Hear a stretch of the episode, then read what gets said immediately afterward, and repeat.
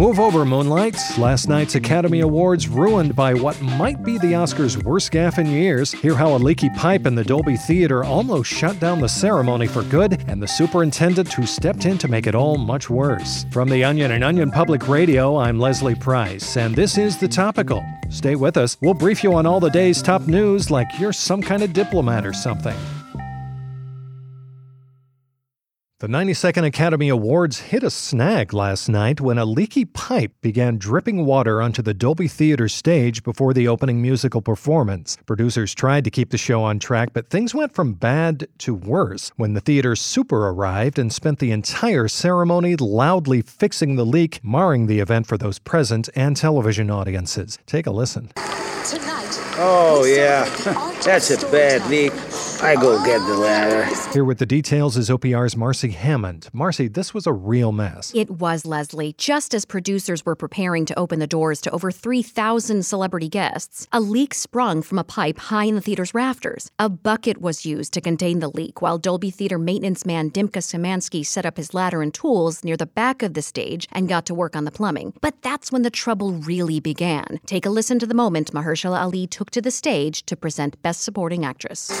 Please welcome two-time Academy Award-winning actor Mahershala Ali. Most every actress and actor I know wants to build a lasting body of work. Shit again. Choosing roles that do more. Wow, as a viewer myself, I definitely noticed Dimka climbing up and down the ladder several times over the course of the ceremony. Just who is this guy? Well, according to Dolby Auditorium staff, Dimka has been super for the past 15 years and is described by theatergoers as gruff and unfriendly. There have been complaints about his bad attitude, but so far the management company doesn't care because he's cheap and gets the work done. Well, he was a major distraction to everyone tuning in at home, but how did the superintendent's presence affect those in attendance? Well, it was just as bad for the guests, and even worse for those being honored. As you'll hear, the audience could barely make out a word of Brad Pitt's acceptance speech. Thank you, the Academy, for this. You are honor using too much honors. toilet paper. Told me only Everyone here, you here. need only use a little bit of the seconds more than the paper. Senate gave John That shit, it's clogging the pipes. Now it's leaking all over. And that incident perfectly encapsulates the rest of the ceremony. All through Elton John's musical performance, the super banged along the plumbing, which he claimed was the best way to listen for other leaks. He also took at least four phone calls. Ej, jak się masz? Wszystko w porządku? A, mam tutaj problem. O, okay. I'm going to need the part. I'll be back later. Znowu rury ciekną? Aj, ile czasu mam tutaj spędzić w tej shopie? Was he arguing with someone? Honestly, who knows with this guy? But perhaps the most egregious moment of the night came during the in memoriam after Dimka thought he had turned off the water in the building. Take a listen. Ah, okay, I'm back with the part. Come on, part. Bucket! No!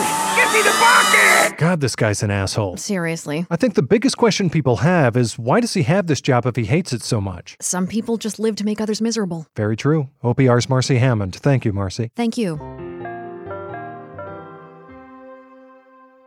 Well, even with the snafus, the stars all shined at last night's Oscar ceremony, where the night's biggest winners finally got the recognition they rightfully deserve. But for some up and comers, the Academy Awards is just their first taste of the inevitable heartbreak and disillusionment life in the entertainment industry brings. OPR's Andrew Dellard has the story of one such actor's long road to this year's Oscars and the little bit of help he got along the way. Okay, ready? And camera rolling. Okay, Bobby, just like we practiced, okay? You're gonna kill this, you hear me? That voice you hear? That's Robert De Niro's no nonsense stage mom, Dottie De Niro. Right now, the self proclaimed momager is on the set of her son Robert's upcoming movie, The Comeback Trail. No, no, no. Cut. Cut! Cut! Bobby, what are you doing? I said what we practiced. That old hack director's not fit to fold your trousers, okay? He's just an old man here to witness your talent. You do what you think is best, okay? I love you. Today, they're picking up some shots that were missed during production. Unfortunately, her son Robert is exhausted and has already broken down, cried, taken off his shirt, and knocked over several cameras on set. Jeez, Bobby! Get down off that ladder! If you break your little legs, you and Mommy will have to live out on the streets. But Robert isn't the only one who's a little restless. Ah! Robert, quiet! You know you're on vocal rest. You know, he never even wanted to do The Irishman. He said he wanted to spend the summer with his friends instead. And then I said, Mommy needs a new house. You see, today is also the day this year's Academy Award nominations will be announced, and Robert's last film, The Irishman, is expected to be one of the year's favorites. Ever since Robert slid out of me and winked at the nurse, I knew he was a star. But if you want to raise an Oscar winner, here are my rules no internet, no parties, and no watching his own movies. Huh. When he watched The Untouchables for the first time, hey, he didn't sleep for a week. To get here, Dottie has had to be strict with her son's image. After all, she was the one who told him to say his famous line, You talking to me? instead of, Are you talking to me?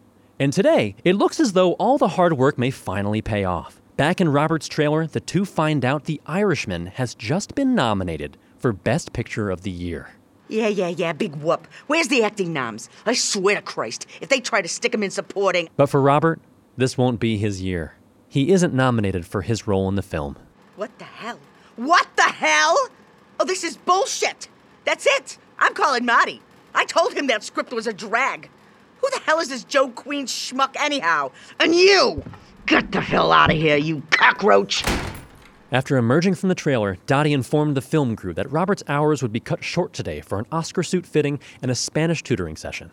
It was a disappointing morning, but for those fortunate enough to be invited, simply attending the awards is an honor that few ever get the opportunity to experience. Oh, yeah, tickets are 400 bucks a pop, and they don't even serve dinner. Big honor! And once the sting of not being nominated wore off, Dottie and Robert spent the evening at the Dolby Theater and were able to enjoy the biggest night in Hollywood together. You have to go to the bathroom again? Christ. All right, Bobby, let's go. Hey, can any one of you bimbos point us toward the can? And the Oscar goes to Joaquin Phoenix Joker. Oh my God, give me a break. Heck! Heck! And the Oscar goes to Parasite. I told you, Marty! Is trash! Dottie was even able to rub elbows at some exclusive after parties. Bong Joon! Bong Joon! Come here! You gotta get a load of my little Bobby. Isn't he adorable? I think he'd be great in your next picture. Here, give me a call and we'll work something out. And Robert got to eat all the ice cream he wanted. Jesus, Bobby, not that much ice cream. It'll go straight to your ass. You'll balloon out like a pig. For OPR, I'm Andrew Dullard. Thank you, Andrew. I, for one, think Bobby has a bright future ahead of him, and I can't wait to see what the little guy does next. So keep your chin up, buddy. We'll be back in a moment. Do you ever wonder how celebrities order food? Like, is Sarah Paulson a Diet Coke or a regular Coke girlie? Some peasant Coke? No. Or how does Sofia Vergara order a pizza? No, no, no tomatoes. I cannot eat tomatoes. tomatoes? Yes. Are you cool with mushrooms? Not really. if these are the details you need, and I know you do, I have the podcast for you.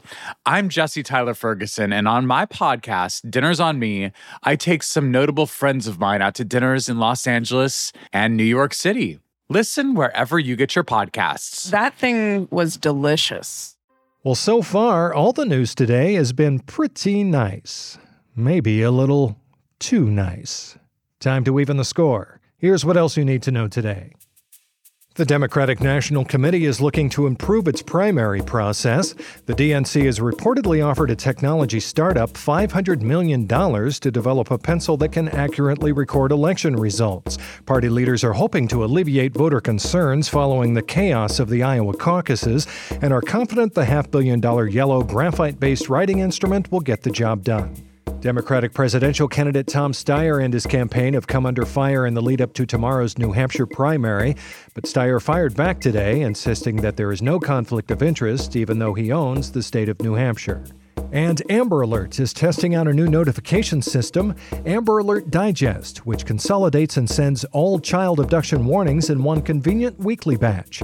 You can sign up and join the Amber Alert Digest email newsletter at their website. And that's it for the topical today. I'm Leslie Price. Now, every day I've been asking everyone to subscribe to the topical wherever you get your podcasts, but based on the numbers, I know that some of you listening haven't yet. So from now on, each day I will be publicly naming one of you freeloading betrayers until we get these numbers up. Today's lazy dipshit is Michael Scanlon of Lima, Ohio. Get your shit together, Michael. Seriously. We'll see you tomorrow.